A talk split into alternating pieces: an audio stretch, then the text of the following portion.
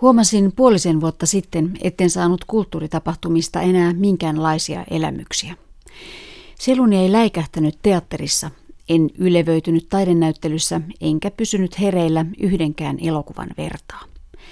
Teattereissa katselin tuon tuosta kelloa, juoksin näyttelyitä lävitse ja toivoin, että salit olisivat täynnä suuria koko seinän peittäviä maalauksia, jotka voisi suorittaa yhdellä vilkaisulla. Tunsin itseni ylensyöneeksi. Siitä huolimatta yritin kaksin käsin ahtaa sisääni kulttuuritapahtumia, mutta ne juuttuivat ruokatorveen ja närästivät. Tunsin kauhukseni, kuinka esitysten väliajoilla nautetut kahvit valuivat noroina suupielistä ja läikittivät paitapuseroni rintamuksen. Olin kertakaikkisen turvoksissa kulttuurin noutopöydän sekalaisista antimista. Kuinka tässä näin kävi?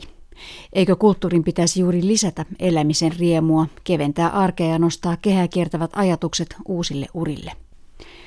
Kyllä varmaan, parhaimmillaan juuri näin. Muistan monta kertaa, kuinka illalla töiden jälkeen lähtö vaikkapa tanssiesitykseen on tuntunut raskalta. Mutta illalla kotiin palattuani olen ollut hapessa kuin parhaan lenkin jälkeen, jos tällainen urheiluvertaus sallitaan. Jossakin vaiheessa happi alkoi sitten vaihtua maitohapoiksi, enkä enää kotiin palattuani muistanut, mistä olin tulossa.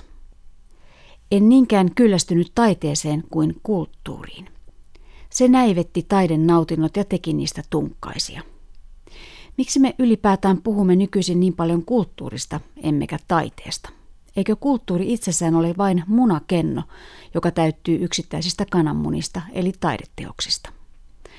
Huomasin, että tuo höttöpahvinen munakenno alkoi tulla yhä tärkeämmäksi ja sen sisällä olevat munat kutistuivat pieniksi papanoiksi. Tajusin, että sitä mukaan kun kulttuuri, tuo taiteen munakenno, alkoi tuntua ahdistavalta, sen myötä myös taide alkoi menettää merkitystään. Kulttuurin kuuluu, että on mentävä, on nähtävä, on kuultava, on osallistuttava, on oltava avoin, on kiinnostuttava uudesta, on ymmärrettävä vuosisataisia traditioita.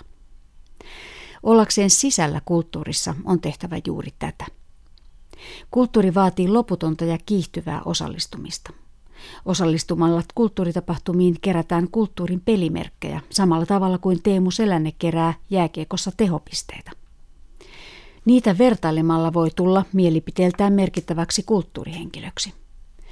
Mutta minä en halunnut tulla kulttuurihenkilöksi, vaan säilyttää kykyni nauttia taiteesta. Ja sen kadotin. Sille asialle oli tehtävä jotain.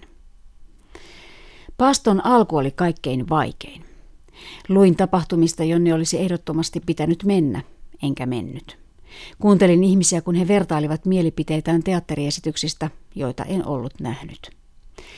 Tosinaan jäin epäilemään, että osallistuminen kulttuurikeskusteluun oli tärkeämpää kuin se, mitä esityksessä oikeasti sanottiin.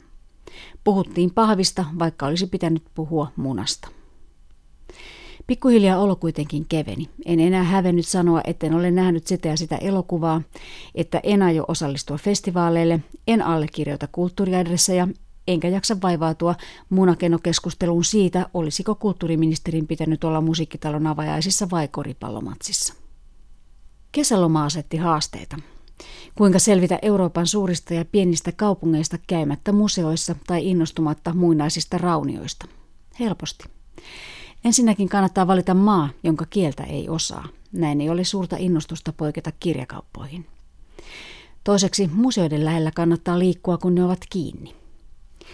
Ja jos sinua kehotetaan menemään 100 kilometrin päähän asutuksesta tutustumaan kuulun arkkitehdin suunnittelemaan valkoiseen kuutioon, älä mene. Paasto ei ole paasto, jos se on pelkkää kieltäytymistä. Kieltäytymisen tarkoitus on löytää tilaa jollekin uudelle.